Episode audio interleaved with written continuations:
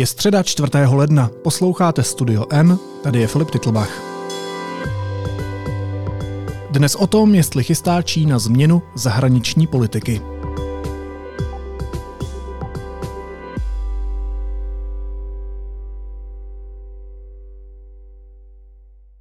The One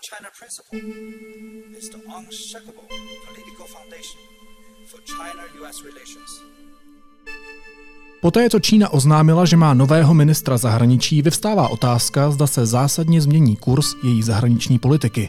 Jak se Čchin Kang postaví k Rusku nebo Tchajvanu? Budu se o tom povídat s Magdalenou Slezákovou ze zahraniční redakce. Majdo, vítej, ahoj. Ahoj a děkuji za pozvání.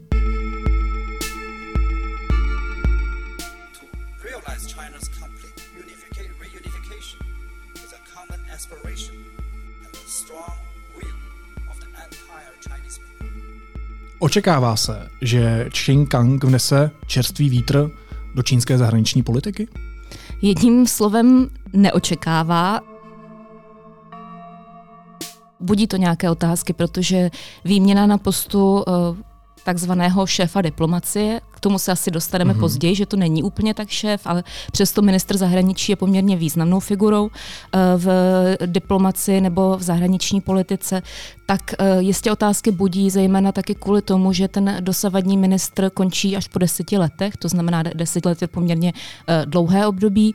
Nicméně řekneme si za chviličku, že ona to tak úplně změna není, že to je vlastně jenom taková, taková, takové posunutí škatule, dejme tomu směrem o jedno patro výš. Um, a, uh, Takže tenhle, taková jenom personální rošádička? Uh, víceméně, víceméně ano, dalo by se to tak říct. No. no a tak jakou má teda vlastně ministr zahraničí v Číně moc, vliv? Um, on uh, samozřejmě ministr zahraničí je zodpovědný vládě, uh, byť je součástí vlády a v Číně to určitě znají uh, posluchači z, našich, uh, z našeho prostředí dřívějšího, že uh, vláda uh, vycházela od strany. Mm-hmm. Uh, v Číně nebo v Čínské lidové republice má tu uh, ústřední moc, největší moc komunistická strana Číny a vláda, to znamená, nebo řekněme stát, stá, kabi, vládní kabinet, státní orgány, jsou v podstatě nástrojem uh, stranické politiky. Uh, to znamená, že vlastně i ministr zahraničí, který je členem uh, státní uh, rady, to znamená vlastně toho vládního kabinetu státního, uh, je odpovědný a je vlastně uh, jedná jako z vůle strany. Uh, nicméně samozřejmě očekává se od něj nějaká určitá jako samostatnost nebo vystupování na té diplomatické půdě. Uh, ministerstvo zahraničních věcí uh, má za úkol několik formulovat tu politiku zahraniční, ta vlastně vychází ze stranického ústředí, ale potom nějaká její praktická realizace už také spadá na bedra ministerstva zahraničí mm. a na bedra uh, ministra zahraničí. Minister zahraničí je také ten, kdo Čínu často reprezentuje na nějakých mezinárodních setkáních a podobně, takže nějakou moc ten ministr má. Nicméně není to nejvýše postavený diplomat v té zemi. Aha, a to je kdo? Tím King? ano, teoreticky, čistě teoreticky ano. Ono to ministerstvo zahraničí, jak jsem řekla, je státní orgán a pak hmm. je tam ještě orgán stranický, což je ústřední komise pro zahraniční věci nebo ústřední komise zahraničních věcí, záleží na tom, jak to přeložíme. A té skutečně jako předsedá Xi Jinping, stejně jako předsedá spoustě dalších e, těchto, e, ať už státních nebo stranických, zkrátka vládních orgánů. Nicméně ta komise má i svého ředitele a tento člověk je právě tím nejvýše postaveným diplomatem v Čínské lidové republice a tímto ředitelem se stal dosavadní ministr zahraničí Wang Yi, který právě postoupil o tu příčku výše. To znamená, že člověk, který teď těch deset let zastával funkci ministra zahraničí, se teď jenom posunul o něco Aha. víc. Není to, není to o tom, že on by jako odešel, odešel pryč z té politické scény. A uh, kterého si zmínil ty, tak ten v podstatě ho jenom uh, nahradil. Takže není ministr jako ministr v Číně. Přesně tak, není, není. Kdo je Qin Kang? Jakou má minulost? Eh, je to velmi zkušený diplomat. Eh, je to člověk, který se narodil v roce 1966 v severní Číně. Vystudoval eh, Univerzitu mezinárodních vztahů. To je taková jako zvláštní instituce, je to vlastně prestižní vysoká škola, která je v Pekingu a která podle čínských zdrojů je spojena s ministerstvem školství. Nicméně a má tedy připravovat vlastně diplomaty. Nevím, možná by se to dalo přirovnat k něčemu jako k naší diplomatické akademii. Mm-hmm. Já teď si nejsem úplně jistá, jak diplomatická akademie u nás je navázaná na stát. Myslím si, že spadá pod ministerstvo zahraničí, ale tím se teda nejsem jistá. V Číně eh, tahleta, tahleta univerzita má kořeny vlastně při založení Čínské lidové republiky a je to tedy stranická univerzita. Eh, univerzita, která myslí právě na, eh, na to, aby komunistická strana si vychovávala diplomatické kádry. Nicméně podle nezávislých zdrojů, nikoli čínských vládních zdrojů. Je to univerzita, která je napojená na ministerstvo státní bezpečnosti, to znamená vlastně na jakoby čínskou tajnou policii. Takže uh, je to člověk, myslím tedy Činkan, který je eh, prověřený tímto způsobem. On tam vystudoval, má bakalářský titul právě tuším z mezinárodních vztahů a potom poměrně rychle v 80. letech už nastoupil do diplomatických služeb v rámci tedy ministerstva zahraničních věcí.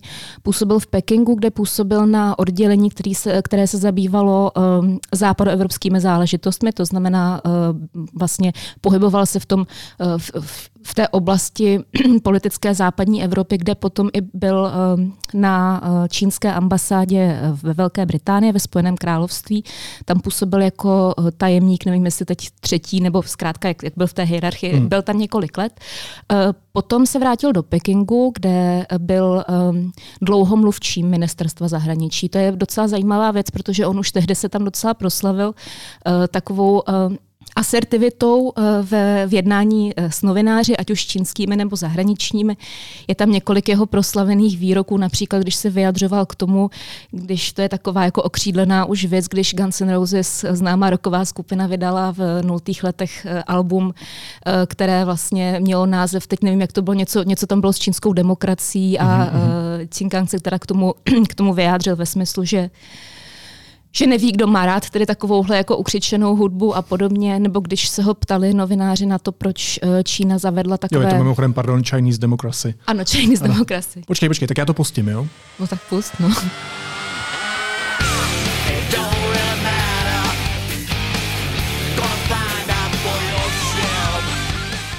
na tebe působí?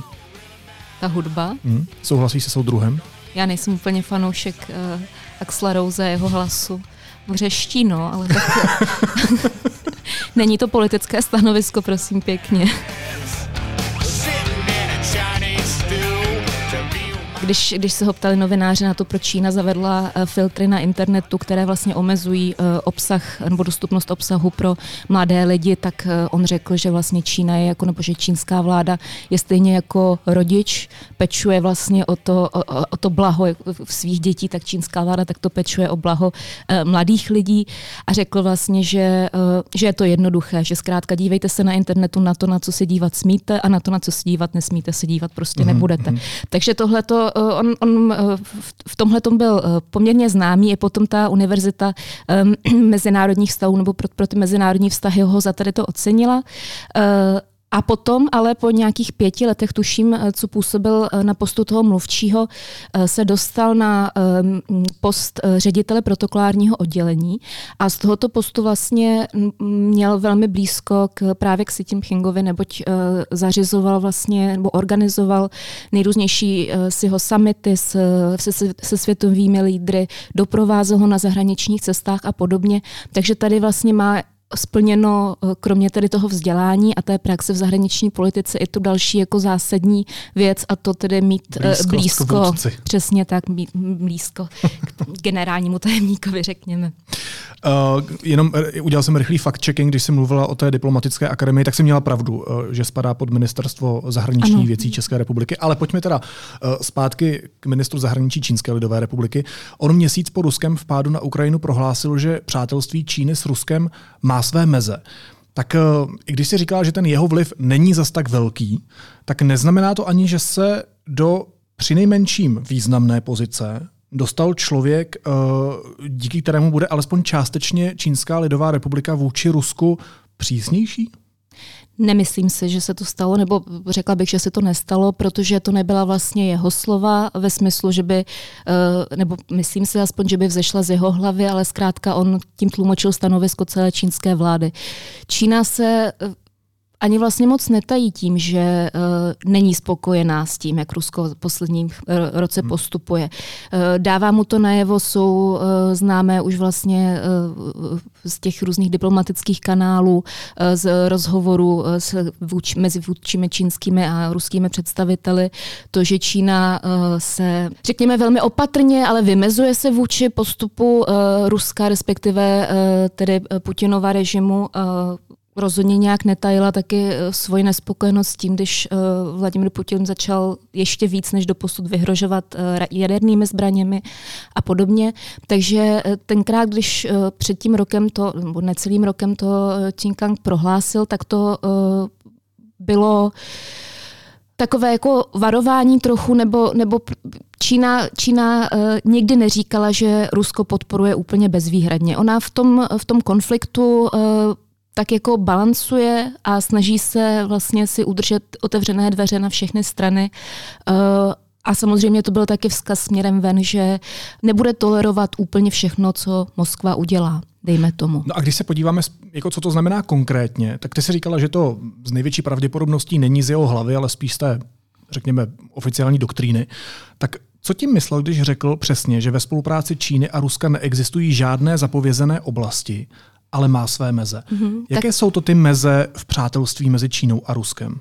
Ty zapovězené oblasti, to je přímo formulace z memoranda nebo z té deklarace, která byla přijata po uh, summitu Vladimira Putina a Xi Jinpinga na začátku Aha. února v, v Pekingu, kdy tam Putin přiletěl a to je taky ten slavný summit, kde se potom hrozně dlouho řešilo a doteď to není vyřešeno, jestli tedy uh, Putin informoval Xi Jinpinga o tom, co zamýšlí udělat s Ukrajinou, jestli uh, tam padla nějaká dohoda na to, aby Rusko počkalo až potom, co skončí olympiáda v Pekingu a tak dále a mhm, tak dále. To se dodnes neví, jo? Čína Čína dodnes popírá, že by vlastně o té invazi věděla předem. Jo? A ne, neví se to, stoprocentně to není prokázáno zkrátka. E, jsou zdroje nějaké diplomatické, spravodajské, které tvrdí, že to tak bylo, ale nejsou, uh, není to nikde jako úplně černé na hmm, bílém hmm. spolehlivě.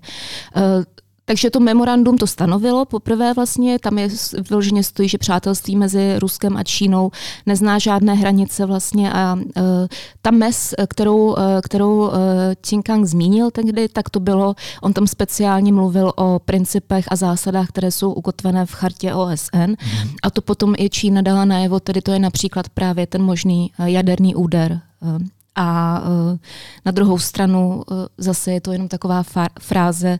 Uh, vidíme, že při nejmenším ty, řekněme, méně drtivé údery, jakkoliv hrozně to zní, Čínu zas tak jako neruší. A aby... takže to není červená stopka, pokud by...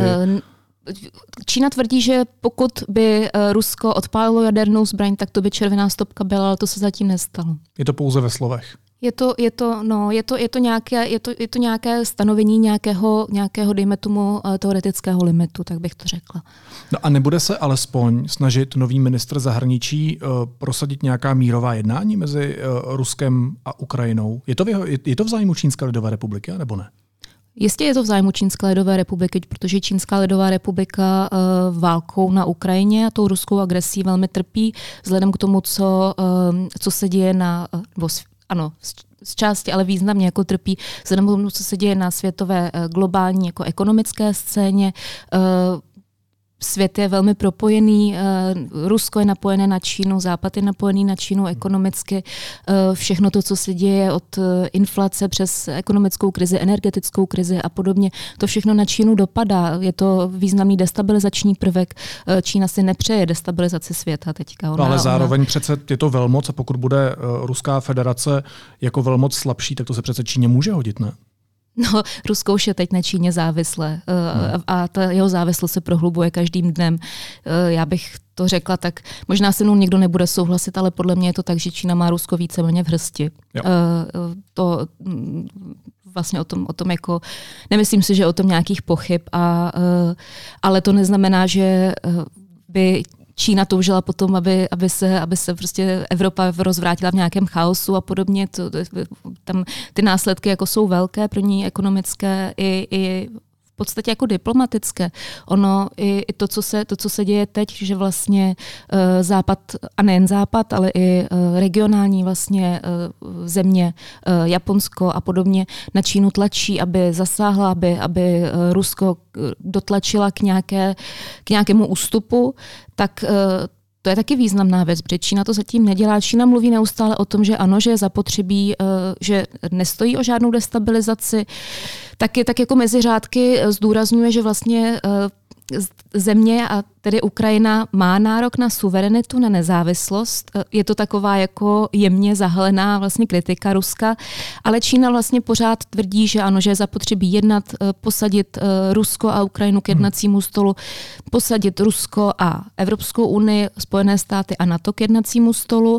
Nicméně tohle by tu situaci stejně nevyřešilo. Že jo? To, to vlastně o tom, se, o tom se bavíme pořád do kolečka, jak by, jak by se ta situace na Ukrajině dala řešit tak uh, ohledně, ohledně toho ministra jako takového, on, jeho úkolem není formulovat zahraniční politiku, jeho úkolem je ji vlastně uh, nějakým způsobem provádět. Takže jestliže přijde pokyn, nebo jestliže bude z Pekingu, jakoby z ústředí, z nejvyššího ústředí komunistické strany, nějaký impuls, aby se, aby se uh, víc konalo, tak on to udělá, ale ne, nelze, se, nelze od něj očekávat nějakou, nějakou vloženě jako hmm, jeho hmm. osobní iniciativu. Na to on nemá ani, ani vlastně postavení, ani právo. Když se zmiňovala tu diplomaci, tak oni se rýsují jisté náznaky, že Čínská lidová republika možná začíná upírat větší pozornost na vztahy s Evropou, s Evropskou unii a taky sousedy z kontinentu na úkor Spojených států. Mm-hmm. V čem je tohle pragmatické pro Čínu? No, um, Ono vlastně to, co se dělo teď poslední, eh, poslední půl rok, eh, víme, a to, o to jsme se bavili i spolu, že eh, komunistická strana Číny měla ten velký sjezd teď v mhm. říjnu, kde se obměnilo v uvozovkách vedení, protože to nejvyšší vedení zůstalo na svém místě, jak víme, míněno teda Xi Jinpinga. S tím vlastně i souvisí ta výměna na postu ministra zahraničí, která, nebo vlastně i další vlastně výměny, které budou potvrzeny teďka v březnu, až bude, až bude zasedání čínské svého v uvozovkách parlamentu. Um, Nicméně s tím, jak se začala Čína, jak vlastně se zrušily ty, ty uh, uh, covidové restrikce, hmm. nebo uh, řada z nich se zrušila, uh, Xi Jinping uh, vyjel za hranice také poprvé, byl v Bangkoku, byl na summitu G20, uh, jednal s australským premiérem, jednal s japonským premiérem, jednal s americkým prezidentem Bidenem uh, a ukazuje se, jako kdyby vlastně teď právě v rámci toho, co se, co se děje, uh, co se děje uh, mezi Ruskem a Ukrajinou a vlastně na celém světě, tak Čína se snaží asi trochu stabilizovat ty rozhašené vztahy, které eh, se rozhasily v posledních letech. Um, Spojené státy, tam se to tak nějak na jednu stranu jako vypadalo, že se, to, že se to může začít uklidňovat, ale teď třeba už jenom se ukazuje na tom, to psala kolegyně Jana Ciglerová, teď ten článek o TikToku, kde, kde vlastně se uh, zakazuje ta sociální síť na úřadech a podobně. Um, taky v, ve sněmovně reprezentantů americké uh, budou převahu, že je republikánská převaha a podobně. Je možné, že se to nějak změní. Uh, myslím si, že Čína uh, nebo čínská diplomacie, nebo tedy jako ta komunistická strana a její vlastně nějak, nějaká diplomatická strategie. No, potřeba že připomínat. Se, ano, že se snaží jako větší diverzifikaci. Jo. Taky určitě posluchači vědí, že nedávno se Xi Jinping sešel s Mohamedem bin Salmanem, faktickým vládcem vládcem Saudské Arábie, kde vztahy vlastně mezi těmi dvěma zeměmi povýšily, eh, tedy cituje tedy na vyšší úroveň, uzavřely se nějaké strategické eh, domluvy, partnerství a podobně. Dnes třeba je v Pekingu eh, nový prezident filipínský Marcos, který tam jedná. Mm-hmm. Co se týče vztahu s Evropou, tak tam něco nasvědčuje, to, to si říkal právě, právě ty. Teď tak noví diplomaté, kteří byli v rámci toho sjezdu jmenováni do ústředního výboru komunistické strany, tak jsou právě lidé, kteří mají, kteří mají uh, zkušenosti a jakési jako diplomatické pozadí, jak právě z Evropy, hmm. tak, uh, tak právě třeba z jeho východní Asie. Je tam člověk, který dříve eh, působil jako velvyslanec čínský v Indonésii nebo právě na Filipínách. Uh, na druhou stranu... Uh, a podle těchto, promiň, ale podle těchto náznaků můžeme tušit, že se Čína vydá těmihle směry, že sbírá ty diplomaty z těchto oblastí, ve kterých oni mají už zkušenosti? Myslím si, že jako Čína bude pokračovat ono v, v, tom, v tom směru, který už jako na, nastojila předtím, ten vztah se Spojenými státy je pořád, pořád klíčový. Stejně tak jako na to se často zapomíná. Vztah s Japonskem je hodně důležitý. Ostatně Wang Yi, který je, který je ten, tedy ten bývalý ministr zahraničí a dnes nejvýše postavený diplomat, je, mluví plně japonsky, mm. vystudoval vlastně japonštinu a byl i v nultých letech uh, velvyslancem čínským v Japonsku.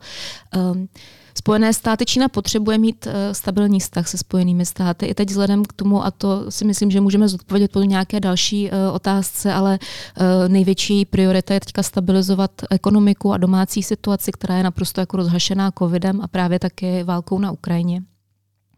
Takže uh, Řekněme, že Čína rozhazuje jako teď různé jako vějičky na vše možné strany a snaží se, snaží se vystupovat uh, poněkud um, vstřícně, dejme tomu. I to s tou Austrálií je poměrně významné. Jo. Tam ty, ty vztahy byly hodně špatné, doteď jsou, ale to, že se ukáže na té foce, že uh, si tím si podává uh, ruku s uh, australským premiérem, mm-hmm. taky už něco znamená. No a když se ještě podíváme na to napětí, řekněme, v Indo-Pacifiku, tak to asi taky bude muset nový ministr zahraničí řešit. Um, jaký má Kang názor na to, co se děje nad Chajvanu? Teda, jaký názor má komunistická strana, uh, který on bude anebo nebude třeba úplně plně reflektovat, já nevím. No, uh, Tajvan je otázka, která budí asi ze spaní Leckoho, jak teda na Tajvanu. Já ještě tady bych řekla, že jsem se vrátila teď nedávno z Tajvanu, kde jsem byla, kde jsem byla nějakou dobu na služební cestě, takže o tom si taky můžeme třeba někdy příště popovídat, vlastně jak se tam, jak Tajvanci jako reagovali na tu, eh, na, na ruskou invazi na, Ukraj, na Ukrajinu, uh, agresi a podobně. Um, co jsem četla já, tak se jako neočekává, že by Čína provedla nějakou, nějaký otevřený uh, brutální krok vůči mm-hmm. Tajvanu v nadcházejícím roce. Je to právě kvůli tomu, že pro ně je, pro ně je priorita ta, ta domácí situa- situace. Pardon. Nicméně, když jsme právě na Tajvanu mluvili s eh, tamním eh, ministrem zahraničí uh, Joseph Wu, ten připomněl takovou uh, asi důležitou věc, že co dělají často autoritářské režimy, když se jim to doma sype, tak eh, se zaměří na nějakého vnějšího nepřítele. Takže z toho Tajvanci jako mají obavy, mm-hmm. asi z toho má obavy i svět. Nicméně ta eh, napjatá situace, která panovala po návštěvě Nancy Pelosiové na, v Taipei v, v srpnu, se teď zdá se drobně uklidnila. Um, co se týče Cinkanga, eh, který ještě to jsme myslím neřekli, že on byl právě do posud eh, velvyslancem čínským ve Spojených státech od eh, léta 2021, tak ten se vyjádřil ohledně Pelosiové návštěvy, že to byla fraška a teď jsem si uvědomila, že už vlastně nepřechylujeme. Takže ohledně, ohledně návštěvy Nancy Pelosi, že, že, že to byla fraška a, a provokace a podobně. V jeho vyjádřeních já jsem si četla nějakého vlastně eh, obsáhlé, dejme tomu, eh, odpovědi na otázky eh, amerických novinářů, kdy měl takovou tiskovou konferenci. On se v těch vyjádřeních nějak neodchyluje od té, hmm, od té, hmm. od té dosavadní linie, takže všechno vlastně to, co, to, co bychom očekávali na základě dosavadní praxe s Čínou, že zazní, tak to zaznívá i z jeho úst. Po starých kolejích se stejným člověkem. Víceméně ano.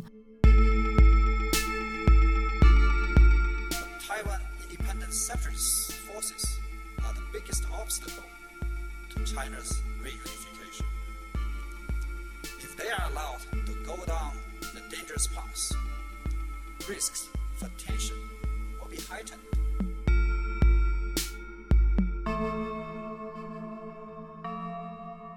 Já toho možná rovnou využiju, že se zvrátila nedávno z Tchajvanu a že si sama teď nastolila tu otázku.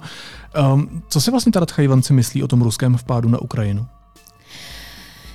Já si myslím, že jim to ukázalo, že i věc, kterou eh, třeba člověk považoval za nepravděpodobnou, takže hmm. se může stát, že jim to ukázalo vlastně tu nepředvídatelnost toho, jak se může zachovat diktatura, která půjde proti veškerým racionálním předpokladům. A to není proti... dobrá zpráva. Rozhodně ne a to je zajímavé a o tom já teď budu taky uh, psát v příštích dnech článek, je to, že třeba hodně uh, přibylo lidí, kteří začali chodit na výcvik civilní obrany. Když já jsem se jich ptala přímo, protože my jsme se byli přímo na jednom z těch výcviků podívat, uh, tady bych teda chtěla podotknout, že to není o tom, že by se tam lidé učili střílet ze zbraně, opravdu to není vojenský výcvik, v podstatě se tam připravují na možnost a není to jenom v případě v pádu zahraniční armády, je to třeba taky v případě toho, když bude nějaká živelná katastrofa jako uh, tajfun, který na Tajvanu bývá často, nebo zemětřesení. Lidé se učí obvazovat třeba rány, ošetřovat, poskytovat první pomoc a podobně. Ale když jsem se ptala těch účastníků, tak ti mi opravdu říkali, že, že vlastně tou motivací pro ně bylo uh, to, co se stalo uh, Ukrajině, taky bylo vidět a velmi jako silnou vlnu vlastně solidarity. Doteď, když jsem se procházela eh, v Taipei, tak tam byly třeba vidět jako ukrajinské vlajky.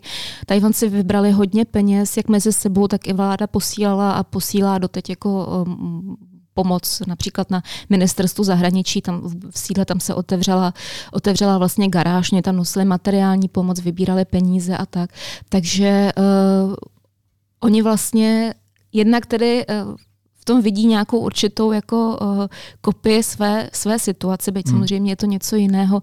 A jednak samozřejmě taky uh, se teď víc bojí. Takže obava což ve je vzduchu. pochopitelné. Uh, ano, neřekla bych, že je to tak, že by si mysleli, že jim tam, že jim tam vpadne Čína, taky Tajvan je úplně jiné situaci, už je tam třeba geografické, hmm. jo, je tam, je tam prostě, ta, ta, není tam nějaká hranice, kde by se mohly ty tanky prostě... Což přeplavat moře prostě. přesně, přesně tak, přesně tak, ale uh, ta uh, obavy tam vzrostly a není to pro ně, není to pro ně příjemné, o, o to víc hmm. vlastně je pro ně důležité nějaké, uh, nějaké nikoli třeba výslovná podpora, ale minimálně nějaké partnerství nebo nějaká gesta uh, z, ze, strany, ze strany nejen západu. Uh, velmi důležití jsou také regionální sousedé Tajvanu. Uh, Japonsko samozřejmě, se kterým má tradičně jako úzký vztah, Jižní Korea taky a Filipíny například právě, mm. které, které jsou jako nejbližším sousedem, tak tam taky Teď se čeká na to vlastně, co právě Ferdinand Marcos mladší, tedy eh, jak, jak jeho vláda vlastně nastolí politiku s Čínou ohledně eh, nebo oproti eh, předchozímu prezidentovi Dutertemu, který byl Číně, dejme tomu, nakloněnější, než by si někteří sousedé Číny v regionu anebo třeba Spojené státy přáli. Tak když to schrneme, žádný svěží vítr se neočekává. Ching Kang bude asi poskok si tím Chinga. Chápu to správně, když to asi nazvu dost vulgárně. Po, poskok, no, no bude, to, bude to jeho člověk, nebo je to jeho, je to jeho člověk. Eh, poskok je taková, to, ono, tam moc se soustředí do ruku jednoho člověka, ale není to, pořád to není jako strana jednoho člověka. Eh, a eh, já bych řekla, že bude jeho um, spolehlivým kolegou. Dobře. A od komunistické strany se očekává, že prostě bude poslouchat. Ano. To poskoci dělají, ne? No ale přece jen uh, je to, je to ministr. Já, jako já ty, ty, ty, ty, ty, ty vol slova podle svého uvážení já zůstanu, já zůstanu asi u toho kolegy, nebo možná ještě lépe soudruha. Ne, to, to je to krásné je, slovíčko. Soudruh je nádherné slovíčko. To já se jenom ptám, já to nekonstatuju. Hmm. Jenom když to definuješ, tak uh, mi tam to slovo poskok pořád naskakuje. Mně ale to slovo poskok e, e, evokuje jako někoho, kdo vlastně jedná jako trochu jako nějaká loutka hmm. a to tak jako v Číně není. Jo? Hmm. Tam ty, ty lidé, nevím, jestli je možné mluvit o nějak, nějakém autonomním jednání, ale rozhodně ten režim netvoří jenom jeden člověk. Kdyby ano, tak už dávno Čínská lidová republika neexistuje a nebavíme se o žádném novém ministrovi. Je to tak. Magdalena Slezáková ze zahraniční redakce. Mají domosti děkuju, měj se hezky. Ahoj. Já děkuji za milé popovídání a pěkný nový rok posluchači. A teď už jsou na řadě zprávy, které by vás dneska neměly minout. Hospodaření státu loni skončilo se schodkem 360,5 miliardy korun. Deficit tak byl o 14,5 miliardy korun nižší oproti plánované výši. Schodek je třetí nejvyšší v historii České republiky. Hrad objednal audit, který má objasnit hospodaření za éry vyhozeného ředitele Iva Velíška. Auditorská firma podle zjištění deníku N proskoumá zakázku na opravu budov ve Vikářské ulici, ale i manipulaci s finanční hotovostí. Danuše Nerudová zveřejnila obsáhlé vysvětlení ohledně kauzy zahraničních studentů na Mendlově univerzitě. Z analýzy deníku N vyplývá, že vypráví pouze část příběhu. Nevysvětluje například prodlevu od chvíle, kdy se o problémech poprvé dozvěděla nebo nedostatečnou reakci univerzity.